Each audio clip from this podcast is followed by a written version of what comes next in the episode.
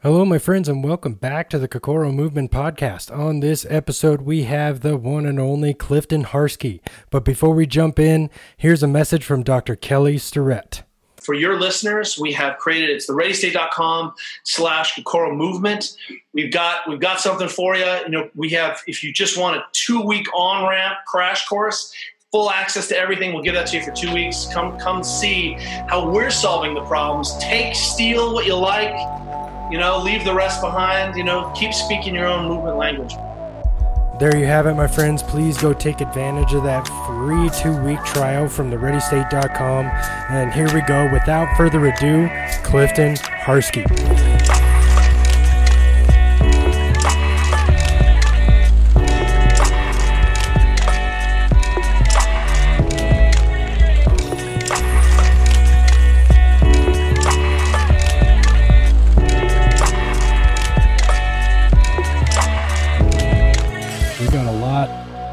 Talk about. So, man, uh, so I, I, was listening to your interview with uh, Coach Q on the 30 Minutes on Q podcast. And, uh, you know, I've been meaning to reach out to you for a while, but one of the things uh, that I kind of wanted to really get after is, um, you know, you were talking about your three gyms um, that you essentially closed due to this pandemic. Is that correct? Well, I would say that the pandemic was the final blow. If I'm being 100% honest, they were we were in a little bit of a struggle boat at that time. Okay. Um, we are financing from the from the monetary owner yeah. became a little bit uh, suspect and challenged in 2019 right after we opened our new studio. His other businesses failed. Mm-hmm. Okay. And that put a really big strain on what we were doing. Right. And while we were growing month over month in that new facility and we're roughly three months out from being break even, unfortunately, his cash situation got to a point where it just wasn't going to live and yeah. it just happened to coincide you know th- about three weeks prior to everything getting closed down yeah. we closed down so it would have been our death blow if we right. hadn't already said you know let's just go ahead and make the call right and so i uh, run a small boutique gym here in flagstaff arizona with another friend of mine and it's a constant debate like every week on whether we should uh, keep it open if it's viable to keep it open um, if we should close it like kind of what the future is and we're kind of reacting based off of the information that we currently have which is not much and yeah. you know it's like americans are just like hey this is done now because we're kind of bored and you're like okay so we're just yeah. kind of waiting to see how that goes you know and uh, in arizona the the governor of Arizona essentially opened us up on May 15th, and we elected to stay closed until tentatively June 1st. And, you know, all the while, a lot of our friends um, from all over America are having to either close their gyms down or keep them open. So it's just kind of, uh, it's an interesting situation and just kind of waiting and seeing what's going to happen. And so I kind of wanted to get your opinion on the viability of gyms moving forward or if you think that everything is going to try kind of transfer into like the garage gym space so i definitely think that the last two months have taught a, a big population that they don't necessarily need the actual gym to stay active right. i mean we've had a tra- uh, Suzanne Somers and Richard Simmons VHS since the 70s and 80s. Right. So now we have better technology to deliver better workouts to people all, all wherever they want, when they want, however they want, directly in their wrist with an iWatch. Apple yep. Watch. I don't know if it's called an iWatch. Um, I don't know it is. But it's certainly easy enough to remain active without needing a gym. Right. With that being said, I, I don't think we're going to end up with like the entire industry completely collapsing. I think there will be some massive changes. Right. As far as the industry as a whole, it's just so tough the way that uh, government is treating fitness facilities as the same no matter what they are. Right. So not even big box versus uh, private facility. You know, it's like private personal training. I don't see how that's an issue at all because if you you know exactly what you're touching, it's easy to clean. There's not that many people in the room. That makes yeah. it very easy. Um, versus a private small group training that focuses on HIIT or hard breathing. That's an yeah. issue.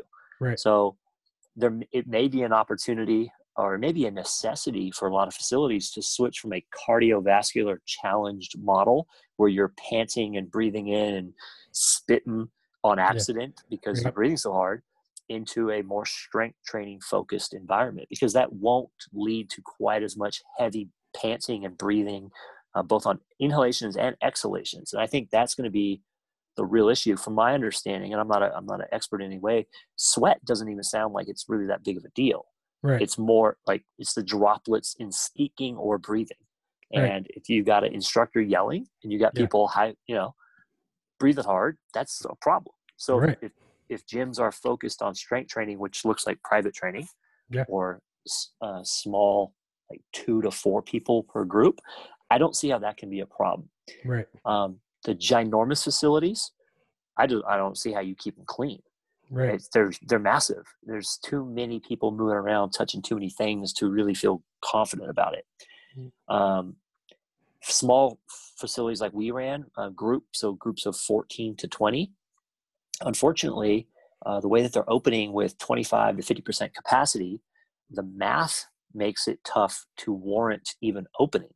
Right. Because if you have to pay your instructor and have extra hours for cleaning, but you can only accommodate a quarter to half of the patrons that you are used to, math says you're not making enough money to pay the extra um, you know labor costs that are going to be associated with these changes right. and so as much as we may want to argue our beliefs and what we think uh, you, nobody can argue math and math is going to put people uh, is going to either make people lose their savings trying to make it work prematurely or close based on having to pay rent even though they're not paying labor. Right. Um, so it's it's definitely a scary situation. Now with all that being said if you happen to have a facility that is catered around small group strength training where you can control the equipment being touched used by everybody then you may actually be in a good position to be one of the safe spots open, right. assuming government allows that to happen. And uh, then you're looking at all right, all these other competitors or other options that were there historically are no longer there. So now it may be a massive opportunity to capture more of the market. Right. Um, so it's funny because you look at it and you're like, man, I don't know if this is a terrible situation or actually an opportunity. You know, right. unfortunately, unfortunately for all the people that are going to lose their businesses, um, it's it's massively problematic for them, and it's sad.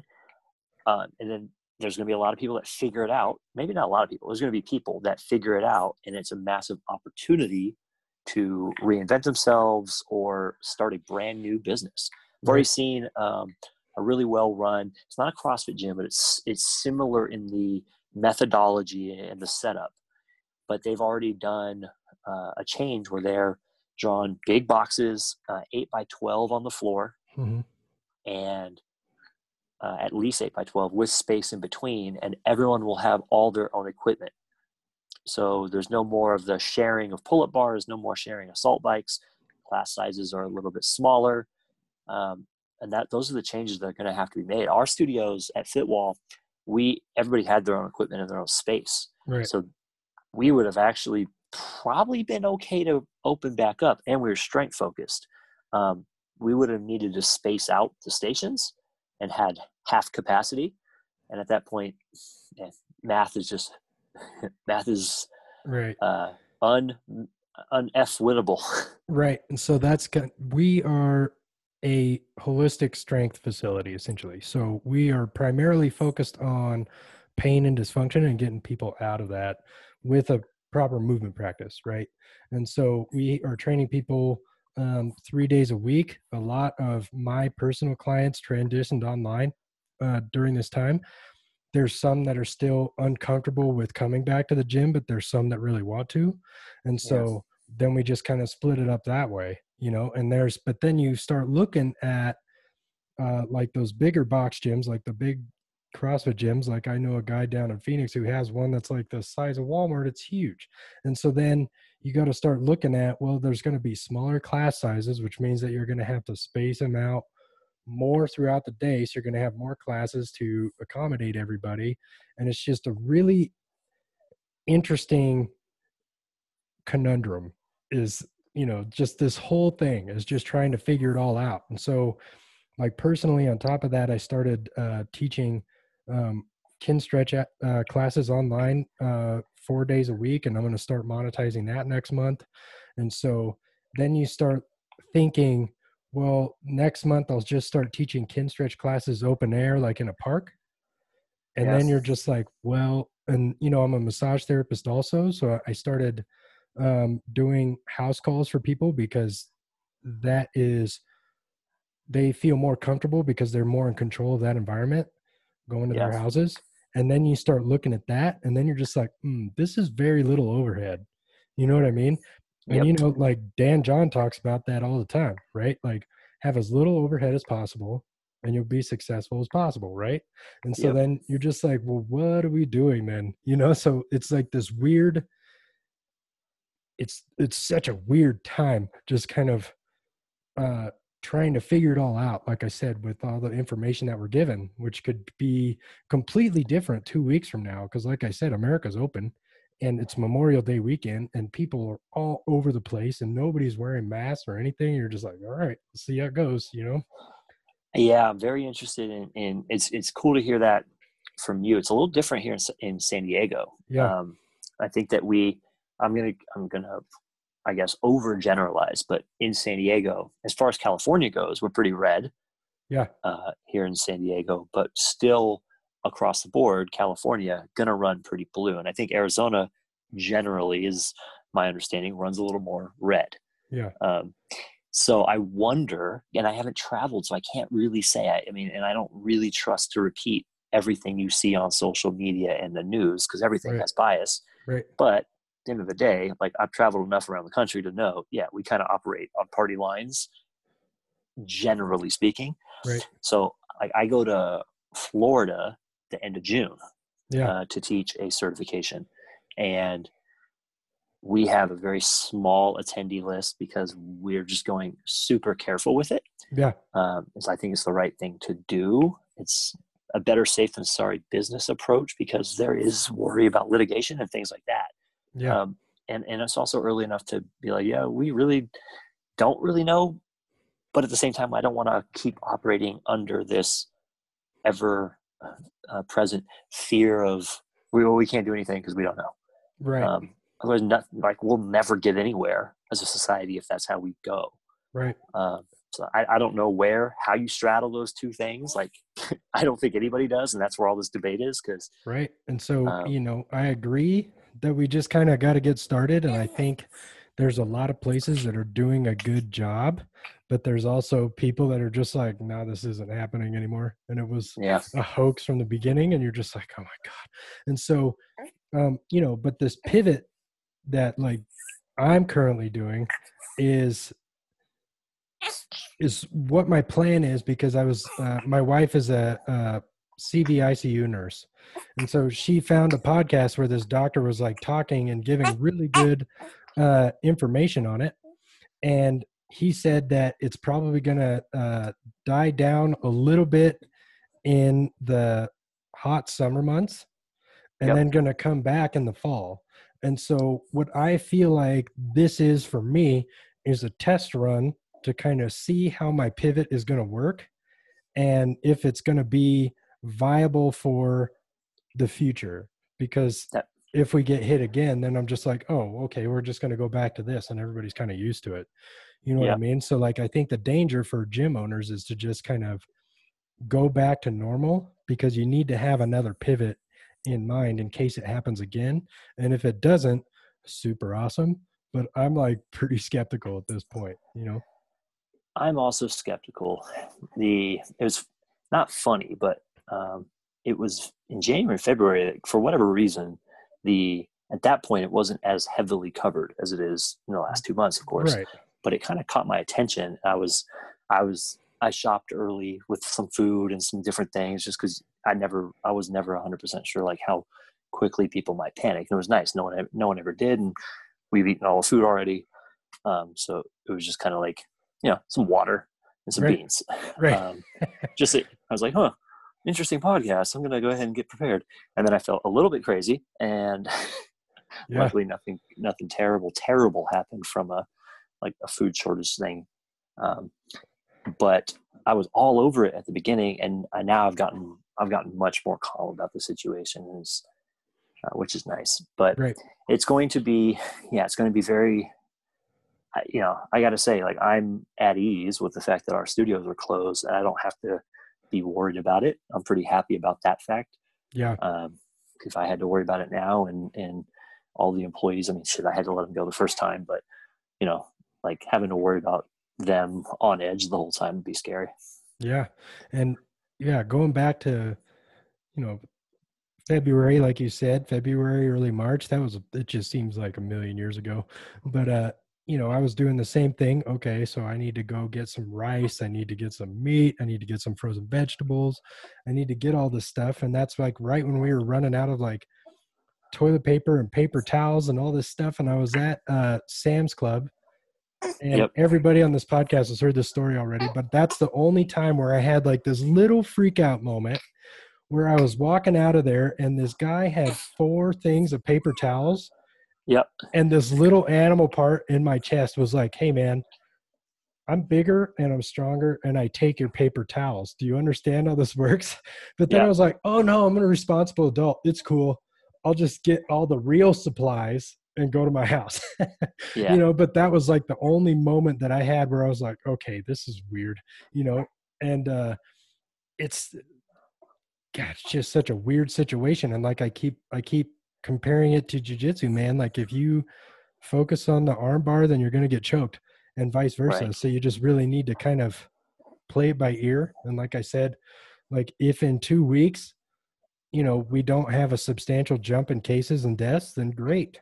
Uh, but if not then i'm mentally prepared for that too. So it's uh it's just really kind of interesting how everybody's reacting to it because i had um, one of my friends uh, down in uh, tucson just close his gym immediately just to say you know i am not going to let the government be in charge of when i can and cannot open my gym so i'm just transitioning online immediately right now which was i thought was really interesting I think you know what I think. There's a lot of people that are going to use it not as an excuse, but like as the valid, the final. Like you know what, I was having a hard time, wasn't sure if it was going to work, and this is my indicator that I should get out. In fact, like if you look at 24 Hour Fitness and Golds and bigger boxes, there this is a huge opportunity for them to go Chapter 11, Yep. which is not like a tr- you know it's not a true bankruptcy. It's a restructuring, put Mm. payments on pause while you get rid of things that are problematic,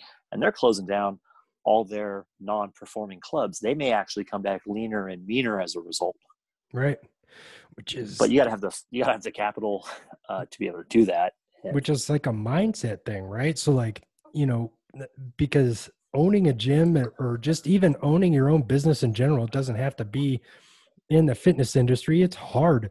It's incredibly difficult. Like all the all my friends that are restaurant owners they're struggling right now you know? Like it's it's it's a rugged time for everybody. So then is there people that kind of fight through and kind of figure it out? Or does this just like you said give you an opportunity for an out? Yeah i think um yeah i think it's an opportunity you know for an out. Holy moly i just found oh man i should turn this around on you. I just saw i literally almost just stepped on, on a three foot snake uh let me amy this is this is an exciting turn of events i've never had this on a podcast before I've never, yeah, I've never had a snake almost. I've never almost stepped on a snake. Bobsy, I got a snake over here. That's funny. This, yeah, this is pretty exciting. Uh, I, luckily, it it did not have a rattle on it, Yeah, that's so good. Therefore it's a maybe a gopher snake or some sort of a snake of that type. It did not have a rattle, Bobsy, from what I could tell. No, it was big. no, it had diamonds and stuff like that. So that's the only concern is, yeah, but it's it slithered into there. Of course it did. Yeah. All right, I've got the snake expert. I'm on a podcast, so oh, oh, Yeah. it's pretty exciting to get uh to get a snake on a podcast. yeah, Thanks. have you been? Have you seen those videos? Well, you posted one a while back of that Coyote Thompson guy. We got stung Yes. by that Oh. murder wasp. So that was what one that's like an hour and a half I'll never get back because I got down the YouTube rabbit hole and was like, this guy is amazing. totally. Why is he continually getting himself stung by all these psycho animal uh, bugs and, and whatnot? But um, it was very entertaining. The reason I, I kind of I didn't obviously didn't freak out or anything, but we've this year already had two rattlesnakes and we have a nine year old and my my that's my nephew and then a almost a three year old and then a cat and two dogs Right. so if we have rattlers on our property not awesome No, um, That's and so we have to we have to catch them and, and chop their heads off yeah, uh, that's like i did we had one a couple weeks ago um, yeah, and the gopher snakes they they're great to have around because they'll actually fight them and hopefully keep them out of here yeah. That's yeah. So that's a thing that I've been talking about since kind of the very beginning of this pandemic, and the reason why America's just like, oh, this is over now, is because we've had such a comfortable life for so long, like to the point where, for the most part, you can walk out your door and not get attacked by any animals. You know what I mean? Which is a pretty new development for the most part, like the last couple hundred years. Like, and you know, but apparently you still got to be paying attention because there's rattlers outside your front door. Dude, yeah, I mean, it was right across our stair path, and uh, it's, that was it was a. I'm glad it wasn't a rattler, uh, from Yeah. what I can tell. But my eyes were on the screen, which is a good indicator of like, hey, this is you know, look how uh, tied into tech. Now, obviously, this is slightly unique, but Right. so many of us would have been walking around looking at our screen anyway. Right. So I do have uh, two German Shepherd mixes, and we take them out in the woods because one of them's a puppy, and uh, you know, four years old now, and so you know, just taking him for a walk on a leash doesn't do anything. That that guy needs to go chase deer and you know everything. So we get him out in the woods, and that's a big worry is those rattlesnakes because they're just like, ooh, what's that, and runs right up, and it's a bummer, dude. So um, yeah, Now, you you guys probably have rattlers, I would assume, in Yes. Flagstaff. Yep. Yeah. Yeah, because we're two and a half hours north of uh, Phoenix up here. Yep, I spent one night in Flagstaff. Yeah, doing what? I um so in 2011 to 12 is when I was traveling and teaching for a company called MovNat, yes. and um, Erwan was uh, he's Erwan Le Corre. He's the French guy that is in charge of MovNat. He lived in Santa Fe, New Mexico, for a couple Yes. of years. So my office in between weekend trips, uh, teaching, was in New Mexico to go work with him yeah. And my initial drive out and back just to, to scout took me through flagstaff i was like Yeah. oh well i mean if i'm driving through here i might as well go see the grand canyon Right. and then stayed one night there Yeah. So that's how I try to get all my friends to come hang out with me because normally I'm uh, hanging out with them at education courses all over. So a mutual friend of ours, Andy Shea, is uh, where I take a lot of my courses. I take a lot of the cour my courses at his place. Mhm. so, um, yeah. So, but nobody comes here because it's kind of a pain in the ass to get to. To be honest, you know, there's, there's Yeah. really kind of no direct flights. There is from San Diego and from Denver. Mhm. But, you know, most for the most part, people have to drive down to Phoenix, rent a car, and then drive all the way up, or you know, just drive here. And so, I don't know. Yeah but that's how I entice my friends to come hang out with me is to go to the Grand Canyon and check it out absolutely because it's a thing, man. It's like, you know, and I've seen it. I've lived here my whole life, so I've seen it every which way you possibly can. But you know, every time you go there, you're like, oh, dang, this is pretty epic. You know, it is. It is absolutely grand. Yeah, indeed. right on. So, um, you know, we kind of just dove right in without really getting a background on who you are and what you do. And, you know, listening to you on uh, Coach Q's podcast, it was just really funny how similar we are, where you were just like, oh, that's awesome. I want to teach that. And then so you just go and teach it, you know? And so I uh, came up with a course with uh, Andy Shea and we taught it at his facility around this time last year. And when you know, I'm there early, getting ready, getting all set up, and then all these like high level coaches started walking in, and all of a sudden I'm like, holy shit, do I know what I'm talking about? You know what I mean? so, but it was really fun once we got started, and um, really kind of a, a, collaborative effort because you know if we got stumped, then there was other coaches that we could refer to within the class, and it was actually a really good time. But yeah, I was bummed to miss out on that. I uh, I I know that I at, I talked to Andy about it, but at that time with the multiple studios and multiple certifications, uh, not didn't have a whole lot of free weekends. Yeah. And so I was unable to make it, but that's where I was familiar with you yeah. was through looking at that. I was like, oh yeah, uh, he does a lot of different things. And I think anytime you got this wide breadth of knowledge and you start to see the common threads between multiple disciplines, right? If those common threads is where the magic lies. It's like, no, if everyone's coming to these same conclusions, probably should pay attention to that. Right. And so that's uh, one of the interesting things about my massage practice is pretty early on, I um, started taking different stuff. Like uh, the one of the first courses I took was dynamic neuromuscular stabilization, and so yep. and then after that I was like, mm, movement's probably the way to go. And so like massage therapy is my avenue to get people to move better and then it's also kind of my fix them up if they're in the gym and they're just like oh this is starting to bug me now then we get them on the table get them moving does that feel better yes or no? And so it's just a really good kind of a blend between hands on and movement so yeah i've been really digging it and that's what me and andy were really worked on and i thought we came up with a really good course. He yeah i, I was bummed uh, I, don't, I mean once things are back and running do you guys have plans to do it again out here? We were planning on East Coast kind of around this time. And so, sure. um, you know, I was talking, I was uh, going to start talking to my friend uh, Joe Lavaca, who um, has a bunch of hookups out in New York City.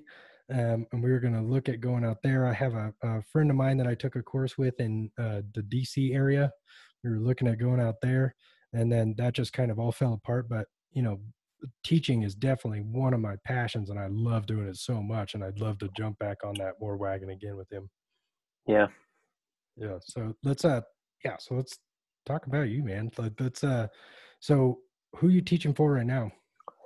So I uh I I very recently and I haven't done any real real formal announcement on it, but um, as of January this year, I was teaching for the pain free performance certification. That's with Dr. John Rusin. Yeah. I was teaching for Animal Flow, uh, okay. one of one of the first four master instructors there, and I was teaching for kettlebell athletics with Jason Brown. Okay. And with the kettlebell athletics, we pretty much had the um, contract with Equinox to provide their kettlebell continuing education. If we wanted to, if we want to run other certification events, we certainly can. So, and then of course, I, I you know, building the program, uh, programming and and mantras, uh, systems for Fitwall itself. Yeah. But as Fitwall closed, uh, you know, there was an opportunity to decide what full time effort I wanted to make. I've been splitting my efforts over multiple things for multiple years and we just had our second kid uh, four weeks ago now yeah congratulations man. thanks sir uh, and so i didn't want to continue to spread myself out over many many things because there needs to be even more efforts and attention at home otherwise you step on a rattlesnake right. and um and so the growth potential and the growth uh, rate of what we had in front of us with the PPSC uh, with with John uh, was the opportunity that spoke to me the most um, as director of programming uh, or edu- you know lead direct lead education um, at at the PPSC, and that's just basically taking a develop our other presenters since I've presented hundreds and hundreds of workshops and certs at this point over the last 10 years um, developing future offerings uh, future courses if we decide to do those and just still traveling once to twice a month and delivering great uh, workshops hopefully great workshops yeah. to people all over the country and shit even the world yeah. Uh, so as of now, as of a month ago, um, my last kettlebell animal flow certs I taught. Yeah. Um, and it was funny to think I, I thought I was going to have one or two more. Then every cert on earth is canceled. So yeah, um, which is... never had my my pour out pour out the last drink on an animal flow cert officially because I didn't really anticipate it going this way. right which is bananas because I was signed up for a uh, functional range release of the spine uh, May 1st through the 3rd, and then that fell through. And then yeah. they couldn't figure out how to optimally put that online. So then I got refunded for that. And so I'm just like, but I'm just like, it's really interesting because, you know, I went the traditional education route and it just didn't work for me because the teachers there don't give a shit. And it's pretty much they're teaching you archaic information and then they don't teach you how to apply it right sure so you know once i um, graduated massage school and then just kind of went on my own educational journey i just started getting obsessed because everybody that creates these courses are super passionate about it and they figured out how to make it apply to them that's most optimal for them which could be optimal for you as well. And it's like one of those things where you either take like a whole course and run with it, or you just take pieces here and apply it. And so either way, it's worth it. And even right now, uh, just um, you know, I'm also watching the way that people teach, you know, and what what makes them engaging and what doesn't, and their whole personalities behind everything. So it's just there's multiple facets there that I'm really interested in. Um, it's just so fascinating. But then, uh, so let's talk about the one that you're teaching with uh, John Rusin and what that's about. So the pain-free performance certification, uh, when he first asked me to teach just the course, not in a in a supervisory role or anything like that, just come and teach the course. Uh, initially, I was like, man, I I would love to. I haven't seen it, so it's hard to say yes. And also, I don't have any weekends. Uh, so we, we talked about it because we, we, had been discussing for a couple years doing some joint workshop experiences and just knowing what high quality work he puts out there i was like okay yeah i will go and look and if it resonates well then i will try to make it work because i'm uh, i have a good uh, relationship with equinox and they're they can be picky about who they let um, teach for their company. So i went and after i mean right through the first day i was like these are systems that are immediately applicable to my own studios and would help anybody that's running a personal training or small group training and even group fitness just run more systemized, efficient ways of uh, excellent warm ups that put in sequence and meld different corrective strategies, activation strategies, soft tissue strategies, and they don't let people go down the rabbit hole doing any of those things excessively which is where right. a lot of people go right? Like somebody that is potentially uh, greener than you or i or falls in love with a system might end up turning their entire class or uh, individual sessions to a s- foam rolling session as an example or right. a stretching session. Meanwhile the client is like know i just kind of want to get some biceps and not hurt. Right. So he systemized all these different things because he's taken the education on all of them into a really nice package. And then that's day one, effectively, is how to develop a warm up that is corrective based, it's soft tissue based, it builds on itself, it takes into consideration uh, your nervous system and how to, let's just say, download new information and how to move in a in a nice way. Uh, and then on day two, you know, we're going to go over the foundational patterns: squat, hinge, lunge, push, pull, carry, and what a good quick screen is, and when you might want to look into a deeper assessment. Yeah. And even at that point, it's not going to be a physical therapist, Thomas test, degrees of internal rotation, et cetera, et cetera, uh, because we're teaching trainers that want to train the clients. And the, the primary focus here is hey, we, even if somebody has an injury, ouchie, boo boo, there are thousands of options that they can still do successfully to generate the changes they want to make and stay pain free. Uh, yeah. Uh, and, and, and, it's a contentious word using pain in any way, shape, or form. Right. And, and so when we say pain free, like we're really meaning we want to keep you pain free. No right. new pain, no new injuries, no new ouchies, no new boo boos based on picking arbitrary exercises that you think you need to do. Instead, let's respect your own anatomy, capability, injury history, and then apply the exercises that are most appropriate for you when we do that, it should be relatively easy to not hurt somebody. As an right. example, like if someone's got pre-existing back pain and uh, it's it's made worse by a barbell deadlift from the floor, but they go to a, a S and C gym that's like, no, you got to deadlift from the floor, and so they just keep pissing their back off. And I don't care how many damn correctives you do, if your body can't get in that position without some sort of compensation, you're you're screwed. Right. And so the most obvious choice is stop doing the goddamn thing that hurts it. Right. And right, like, and so this sets up a good way to go about figuring out what won't screw screw with you. So pain free means don't add issues, don't add pain, don't add misery onto somebody. And then if you avoid it long enough and you get stronger where you are good, ideally you start to expand your comfort zone, you expand your confidence zone, and then things that maybe hurt in the past end up not being an issue going forward. Right. And that's really from a trainer, fitness profession, I think that's the best that you can do. Yeah.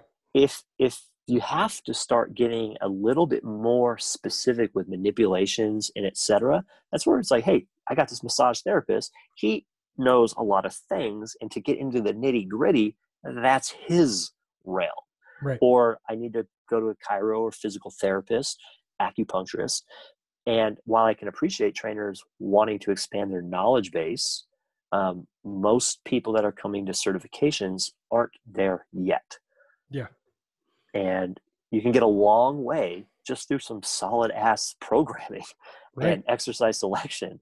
Right. And so that's uh that's one of my big core beliefs too is you know you shouldn't just tell people to stop moving that's like that's irresponsible that just yeah. means that you don't want to spend the time with that person to figure out what they can or cannot do so you know like the uh, and then what it sounds like to me is that you're saying intention over intensity for the most part. Yeah absolutely. And so like that's one of the biggest uh problems that i have currently with the fitness industry is that it's so hyper focused on intensity mm-hmm. and it's uh just immediate spectacular results which is something that you'll get if you just start doing anything really is you know so like for instance if you're eating mcdonald's three times a day and then you go vegan is it better? Yes. Is it mm-hmm. the best? No. But it stopped you from doing that shitty thing that you were doing so now you're less shitty right? Yeah. so so like and so like the same thing with like crossfit. Is it the best for you? Probably not. But is it better than what you were doing which was nothing? 100% you know what i mean? And so yep. it's just unmaintainable in my opinion to just be sprinting all the time. And yeah absolutely. irresponsible to be adding movements like box jumps or deadlifts or whatever it is into that equation for somebody who's not an experienced mover or lifter. You know so i was talking to chris duffin uh, a couple months ago and he was talking about how long it takes for your muscles and ligaments and tendons and bones to start to um, grow appropriately in order to support that load of this new deadlift or clean or whatever it is that you're doing and it's not over the course of 6 weeks it's over the course of years. Oh yeah. and so that's one of those things that I had to kind of wrap my head around when I got out of that um, high intensity fitness space is like, well, what does training for life mean? You know what I mean? And it just makes you start to focus on having less pain, being more resilient. PRs don't matter really unless you're competing, and just kind of focusing on moving different ways and then having that supplement your life in a different way. So, like, what are you using that for? And, you know, it's really difficult today because, uh, you know, fitness has become a sport and it's just like super complicated. But I also am agreeing with these with what you say in the aspect of that coaches need to have some type of remedial quote unquote rehab plan if somebody has a nagging injury if it's not an mm-hmm. acute injury if it's something that's nagging let's figure it out you know like uh, um, i had a coach recently tell um, and this is all hearsay but um, tell one of his athletes hey the athlete comes up to him hey my shoulder's hurting he's like cool just don't use it and i'm like what yeah we have like you know just even go look at what Dr. Kelly Starrett's been doing for the last decade. There's at least some stuff in there that you can give this person to do. You know what I mean? To make it feel better so that they can move it. It's just uh I don't know. I think this has been basically what I'm trying to say is this pandemic has been really good for just slowing people the fuck down and mm-hmm. kind of making them realize that they don't need to go so hard all the time. And i like the the pain free aspect of that education course that you're teaching because we're so focused on like yeah i tore my hands doing pull-ups bro. And you're like yeah. So now you can't use your hands. So what are you talking about? Yeah cool. Cool yeah now, now you, you ruined going to the pool for the next week because the chlorine is going to sting.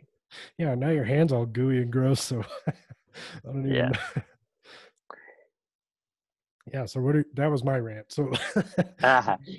no it's it's um it's interesting too because of the you know i let I, I very much lived in the world for oh man was it six seven years of owning multiple fitness facilities. And when you're in a fitness facility the the psychological emotional part aside from like wanting to look better we're going to ignore that part right? right whatever that means to an individual is different from person to person Generally, though, it's going to mean leaner. Right. People have the assumption that to lose weight, there needs to be some sort of misery applied, whether that's skipping food, skipping food types, or working your ass off in the gym. No pain, no gain, work hard, better sore than sorry, et cetera, et cetera, et cetera, right? Like, and going one step further so we people associate effort misery with results you know, that's the american capitalistic way right like it's got to right. work for our bodies too you work harder you beat them to the sunrise whatever the hell um, and i understand like we even though we know better like physiologically biologically it, we should also be able to mentally appreciate the sentiment because even when we're educated, if we're sore from a workout, we're like, yeah, sore, must work. And then we stop ourselves as professionals. We're like, oh, that actually doesn't matter that much. Right. But the non educated consumer just associates hard effort, misery with it will be a bigger result. So I can understand why people think busting their ass will yield higher results. Um, with that, you know, there's other associations that people have to results. That's sweat, that's breathing hard, that's muscle soreness. All of these things look kind of like a P90X type of high intensity, high repetition, cross breed F45 Orange Theory type workout. And those type of things um, for for going like almost full circle to our fitness business are opportunities, in my opinion, to deliver a workout that tickles the fancy of your client and what they expect to feel while respecting what we know biologically is going to give them results. So that looks like uh, the way that I tried to do it. And we had, even though we closed our studios, our average client retention was well over two years, which within the pop fitness group fitness space is very good retention, right. especially because we weren't really like a mom and pop shop where people appreciate like if i ran that with my wife people appreciate it they understand you're a mom and pop they tend to stick around longer than a name brand fitwall when we started we had multiple locations and it's branded so professionally that and there was an owner and the people under, under underneath. So it, it felt like a chain so you don't develop the same mom and pop small local business feel. Those type of chains often have people leave much faster.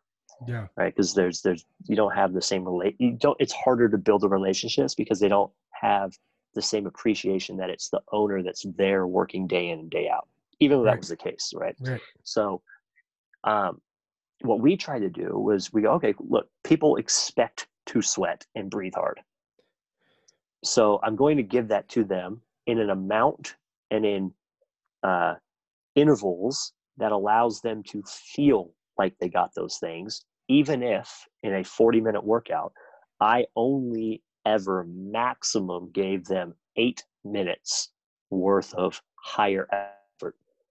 Eight minutes is 20% of 40 minutes. So that's right. that 80 20 rule. So 80% of the time, we were uh, not going hard, and 20% of the time, we were trying to go relatively hard.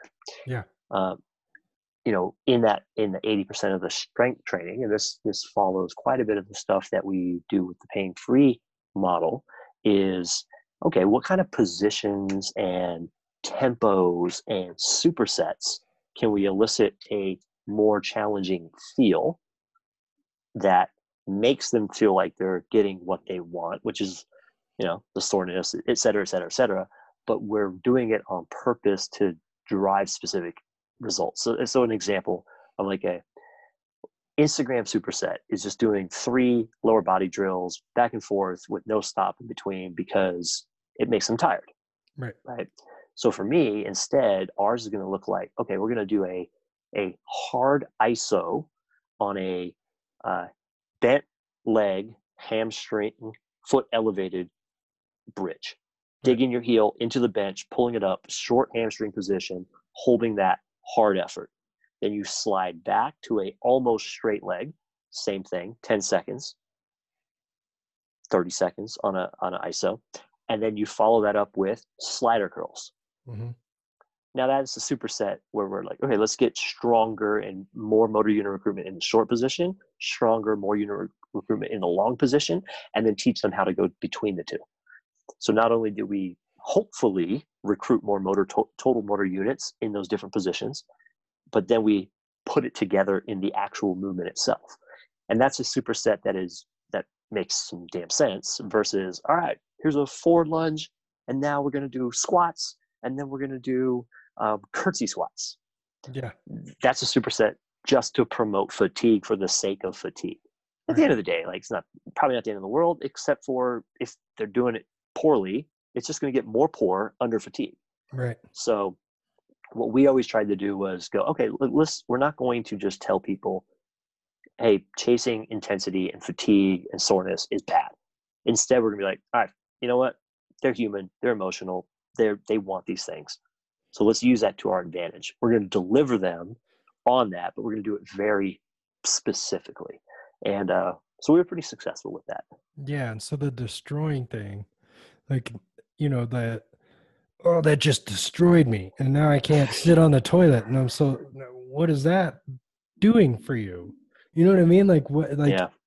you know i squat plenty i squat it's like one of my favorite things to do because as soon as i started getting into that fitness space and i saw all those guys that skip leg day and i'm like you guys just engineered yourself like a taco bell cup.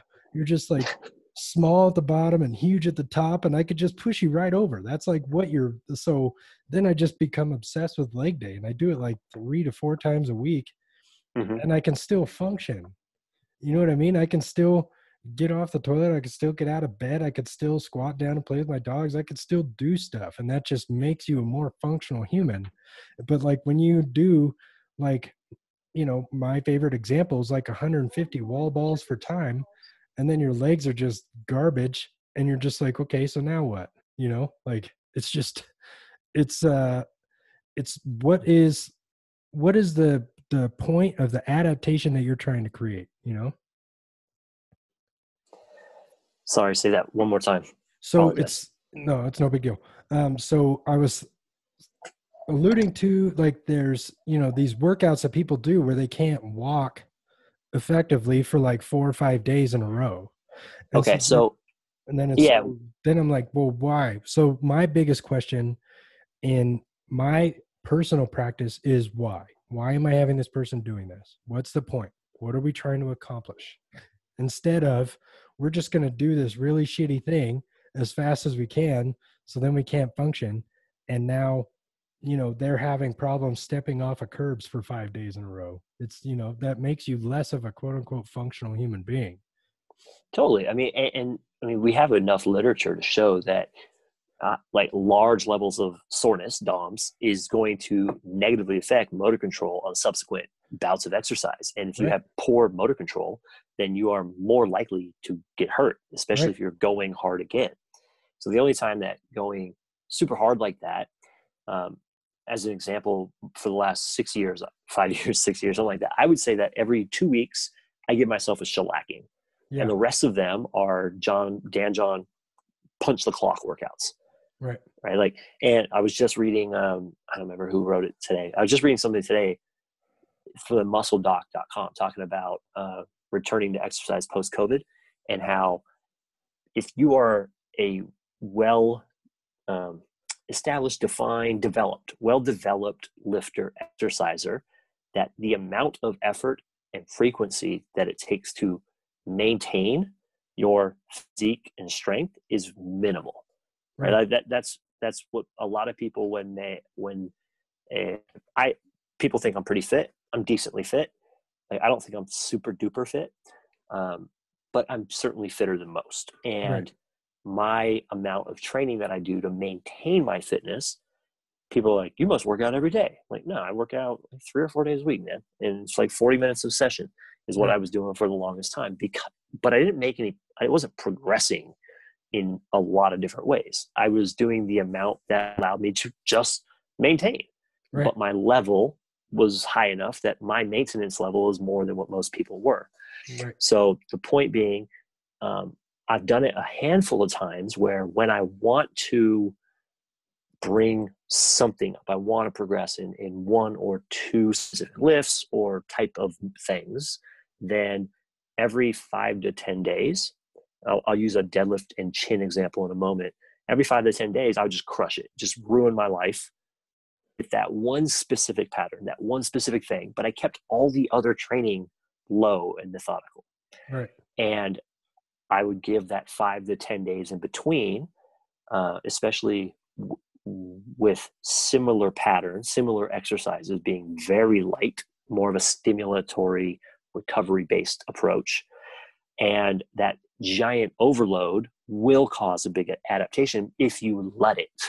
Right. And that just means not killing yourself again. So there's a time and a, I, I think there's absolutely a time and a place for crushing your soul, but it cannot be, I don't think it can be weekly. I think it has to be or at the most it can be weekly uh, because you yeah, need that amount of time yeah. to recover. And that, that comes down, I mean, that's where you get into the Mike Israetel uh, maximal recoverable volume right. in a session. And knowing that generally speaking, the more volume we can fit into a week, because that's what most people's cycle or, or program will be broken down into the shortest period the most number of sets that we can do in a week is generally going to be better uh, for development, not just of size, but also strength in a lot of instances. And so if you kill yourself, like you just aren't going to be able to train with meaningful intensity again until you can kill yourself again. Right. And anyway, And- moral and I- story, like, so- I think it's important to, like you said, every once in a while, you just need to show yourself that you're capable of something terrible. You know what I mean? Yep. So I have these clients that I only see once a year, and I only see them for like four weeks at a time because they're drawn into their everyday life. And then all of a sudden, they're like, shit, I got to sign up for imaging. And then they train for imaging for like five or six weeks and just crush themselves and then barely survive that race and then are just like oh i feel better and then you know because they did that one crucible a year that they do and it's it's i think really beneficial for people but i don't think that we should constantly live in that space of chronic stress and fatigue That's it. I think there's a, I think there's a sweet spot for. Uh, I mean, let's say that you had a split that was like an upper lower split, and you did upper twice a week, lower twice a week, and then that gives you three days to do. Um, I would say low level full body stuff. Right. Right. That would be that'd probably be one of my favorite splits. Uh, even though the last five years I've always done full body. Right now, for the last seven weeks, I've been doing two uppers, two lowers, three full body recovery based days. Um, it's a nice it's a nice combo and shoot where I like where was I going with this um so with that I think that you know every it's just like a classical peaking really where it's like hey one week out of the four week month or four week cycle hit it much harder followed up with a lighter week you know it's just that unfortunately where this becomes very difficult in a group fitness setting is that trying to put in uh, periodization over all your clients is very difficult because they all operate on their own schedules. right So, how are they going to be able, you know, if you got little thing, not a little thing, it's a big thing. If your first timer comes in on a max effort week and they get murdered, they may not come back. right Or they may come in on a deloading week and be like, ah, that was weak, not coming back. right So the easiest thing from an implementation standpoint is every day is kind of go hard day.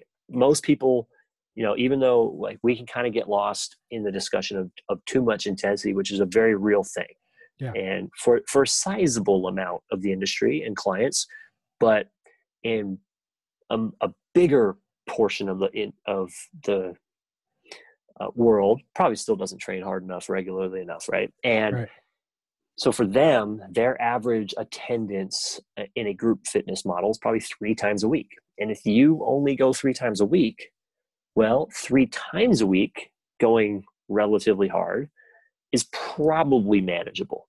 Right. Because we also have to think about the fact that their three times a week with their motor skill with their output potential with their level of what they think is hard is going to be much different than any ex athlete or someone that has done this before. So you you roll which means that you probably are do a pretty good job of being able to put forth a shitload of effort. Yeah. I can produce a pretty good amount of effort in a short period of time one of the one of the easiest ways to um, explain this to people, I think, is when you are doing a HIIT drill in a pop fitness room, if you try to do high intensity jump squats for 15 seconds, people look at you like, what did we even do? I go 15 seconds, I want to throw up because I'm Right. max jump effort every time. right They don't know, they have a governor at 80%. Yeah. And so 80% isn't a true high intensity. So, um, where there's a, I think a, a disconnect in in some people in the industry and what's actually happening with their clients is their clients can only get up to 80% because they don't know how to push harder. right And so when we do the same workout, we think we're like, man, no, like they're going to kill themselves. Yeah, they never tried that hard. Um, so and to kind of unpack that a little bit you know that's where i think like competition is really important to for people to understand what that maximal effort really is. You know so for Yeah. for like jujitsu you know i was training pretty hard and um i don't know if you know of him but his name is jamie varner. So he was a former wec uh, lightweight champion. He came up to altitude to train with us like for uh, weeks before um, his uh, fight with uh, Donald Cerrone when they were back in WEC, like Okay. way back in the day. And you know, so I was training with him, plus doing my normal training sessions, and it was probably cardiovascularly the fittest I've ever been. And then when I got to that tournament, you know, I I grappled a jujitsu guy and did really well. Ended up with a guillotine within like the first like 60 seconds or whatever. And then the second guy was a wrestler, and I was like, what in the fuck is this guy doing? Holy shit. You know what I mean? Just like that intensity level spiked substantially. And Yeah. for the first two minutes, I was just like in a tornado of survival. You know what I mean? And uh, like fast forward like four years to a uh, CrossFit competition. We like we had to. It was a really fun competition, and it was a team competition. We had to solve this little puzzle in order to get the um, to open a lockbox in order to get our timer out and stop it. And so while one partner was doing that, he had to solve part of the puzzle and then row on the rowing machine. And we were supposed to accumulate 100 calories together. Well, I took off, went through the little obstacle course, and when I was jumping over a wall, my glasses fell off, so I couldn't see shit. And Mm. I get on the rower and just start rowing.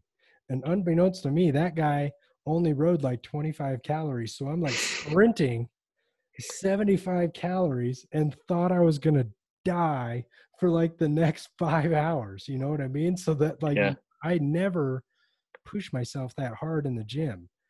You know, I like, I pace myself. I'm going to survive this workout. And then we're once we start getting towards that light at the end of the tunnel, then I start pushing harder. And whereas most people, you know, they, they push hard in the beginning and then fade and so Yeah. that's how you get but for the most part it's just intelligent pacing or subconscious subconscious pacing you know what i mean and so like very few people know that 100% maximal effort and that's where like you know that assault bike just crushes people or that's why Yeah.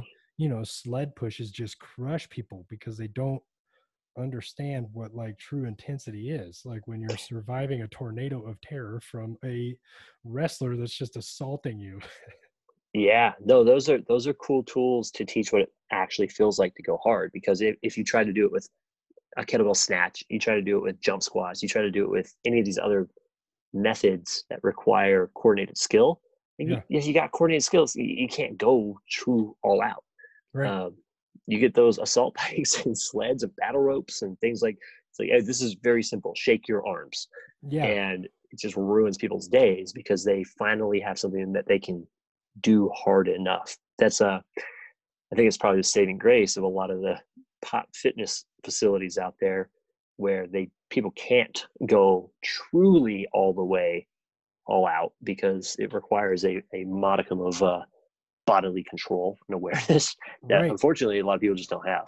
right and so a lot of people we it's a it's a natural instinct to kind of go to that survival place and not go into that fight or flight right and Yeah. so you know that's uh like if you're so you know it's memorial day so murph is coming up you know Mhm. you're not just like gonna if you're not if you're a moderately or even above average fit human you're not to finish your 300 squat and then sprint a mile. You're not going to. You know what i mean? You're to ch- you're to chug it out and and make it with those concrete legs you know what i mean? So it's uh i don't know. The fitness space is really it's really interesting and really kind of weird right now and i think that um this is an opportunity for everybody to kind of look at you know how they're feeling and what's going on and what's you know a lot of people aren't working as much. So then they're like oh i'm not as stressed out as i normally am. And so i'm actually feeling a lot better and i'm actually performing a lot better. I'm getting substantial amounts of sleep. So now i'm performing a lot better. You know what i mean? And i've gone through periods over this last uh, couple months where i'm eating really well and then i'm eating really bad. You know what i mean? Because like Yeah. i'm i'm an emotional eater and like you know there's times where i have a lot of anxiety and i just need that dopamine hit to make me feel better. You know what i mean? And Yeah. sometimes that dopamine needs to be just getting pumped into my system all day long. And so but then i it's a noticeable difference from when I'm, you know, eating fruits and vegetables other and instead of like for some reason I just chose cookies as my drug of choice during this whole thing. I don't know why, but uh, you know, it's uh I don't know. Humans are weird. And I I say that to every person I talk to because the more we dive into it, the more I'm like, God, it's a miracle we made it this far. So it definitely is. um yeah, so you know, I'm really pumped on what you guys are doing and I'm really uh excited to hopefully take that course in the future because it sounds just right up my alley. Well, I know that I will be. I'm working on. We're working on uh, a Phoenix option. Yes. Uh, when is that? The hard part with any wins right now is, yes. as we talk to the gyms, they're like, "Oh man, sorry, we can't tell you anything." I'm like, "Yeah, yeah that makes sense." Yes. Um, how many people do you normally have? In well, we we have a couple of types of um, events that we do. So we have our major events, and those would be ones that John and I uh, would teach ourselves. And those are upwards 80, 100 people. So that's yeah. like one that we did Onnit. Now, with that, it's not just John and I. We when we were at Onnit, we had 80 something people, and we had John and myself, and then we also had seven instructors. Yeah. So when it's time for breakouts, it's a one to ten. Like it's right. a, it's a very very good ratio on practical stuff. Um, this course is roughly 60% practical, 40% lecture. So there's a lot more lecture here. When you have more lecture, you know, it's easier to manage a, a large group because it's just, it's material information. Um, it's one of the reasons like at FRC, they can, they have a lot of uh, assistance there, yeah. but there's a lot of lecture material at those, especially if SPINA gets going. Yeah, and, that was uh, a really fun course, man. That's it's a good one. That's by far one of my favorites. And uh, you're rocking the shirt right now. I can only see the top of it, but I think I recognize it. yep. Um, so we have the giant big big ones and big events. Those are really fun. But we also do partnerships with different gym chains. Uh, yeah. Equinox is one of our preferred partners, right. and there's some other ones that that are more um, private the partnerships, and, and, those are things that we're looking into now, developing other partnerships, uh, because we think that, uh, and the feedback has been good for us, um, that if you're a new trainer, our cert is really good for people, yeah. and because it's it's basically, you know, if you look at any specialty cert, what do they do? They tell you these are the six exercises that you do with this tool. Go give these exercises to your clients but mm-hmm. what if your clients what if they're not appropriate for your clients? Right. So so you know the kettlebell cert as a good example. Not the way that we taught it but the way that it's taught in a lot of instances is like here's how you do this drill. And if you can't do it this way now you need a bunch of correctives to try to do it this way. Well fuck what if you never should have been doing that drill to begin with? Right. And, and yes that goes back down to the why. Why is this person doing that? And yeah. so if they're not capable of doing it then you need to have them do something else and if you can't figure out what that something else is then that's a huge gap in your knowledge that you need to fill. So like you know one of the reasons one of the main uses that i have for like the dns stuff is if somebody can't organize their spine to deadlift properly then you need to regress them past that. And if you don't yep. know what a different regression is from the deadlift then that's where you need to start looking at other avenues of education. And so um, yeah, one of the reasons why I ask is I have a few. I have uh, one place in mind. If you guys are focusing on like smaller groups, mm-hmm. like this, I think there was uh, like I took uh, the clinical neurodynamics with Michael Shacklock at um, this place. It's a evolution physical therapy ran by Jeff Baran, and uh, you guys might be able to squeeze a course in there. I know the name Jeff Baran. I don't think I've ever met him. Yeah. And he's right there in Scottsdale, if I'm not mistaken. Correct. Yep. And okay. so I believe we had, I believe we had about 20 people in there, and it was, it was, I mean, it was pretty packed. But he also has um like a, there's like a little lecture area, but then also like a gym that's attached to it. So that might be a good option for you guys if you're focusing on kind of starting out small and then kind of expanding from there. Yeah, we want to. We're going to be making sure that we respect um, any and every recommendation on group size. Yeah. And you know, we chose to not go digital certification because there is so much hands-on coaching that if you know if we're going to put our our PPSC certified certified instructor label on somebody, but we've never been able to watch them actually physically take somebody through what we're saying, that's a tough one. You know, like yeah. that's a it's tough to do. Um, it's not all conceptual; it is practical in nature, and so therefore, for us to feel like we have the integrity in the certifying process, like we got to stay in person ourselves. Yeah, yeah, that makes a lot of sense. And there's a lot of there's I think there's uh, not that very many people who can just take an idea and run with it. You know, that's why uh, me and Andy started our courses to help people figure out how to integrate a lot of these concepts from all these different courses into their practice and make it their own unique thing. You know, because um, the other thing that's funny about all these certifications, they're like, this is all you ever need. And you're like, you don't need any other you don't need anything else. You're like, well, that's not true. you know yeah. I mean? um, and it's uh, yeah, it's good. There's humans are weird. I'm just kidding. I like that. You got to get a shirt that says that. I do. Um, yeah. So I know a few other places down in uh, Phoenix that might be able to accommodate you guys. So if you guys need some help with that, you can reach out and I'll see what I can do on my end because okay, I'd love to, I'd love to go and that's just easier for me just to drive down for the weekend and then come back up, you know. Yeah, that would be great. Uh, I will we will definitely follow up with that. Perfect. Right on. Well, I just uh, we just blew through like well over an hour, so I'm gonna let you get back to your family and your commune. Um, uh, so tell everybody where they can find you and where they can find information on those uh, certs and everything like that.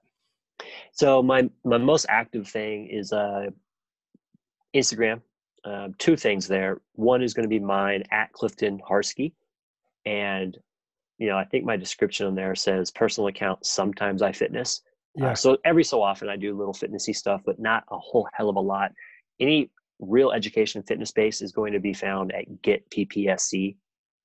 That's the handle at Get PPSC um, and it's getppsc.com is okay. where we'll have the listing of events and everything and we are fleshing out that website it, we're brand new i mean last year was the first year we were certifying officially yeah. Uh, we did a, a lot of certifications between john and i uh, and a couple other instructors as well some really awesome we have we have a hell of a crew uh, very very well established and seasoned group nice uh, pretty excited we were really excited to roll it out with hundreds of certs this year and then obviously now we have to reschedule everybody. But yeah, good news is it's uh, it's let us practice. We have weekly practice, multiple weekly practice calls to get the instructors all um, just we're gonna we're gonna crush when we when we get going. Yeah. Um, so get ppsc.com at get ppsc on Instagram, and then uh, I, you know I don't even know if people Facebook anymore. I don't.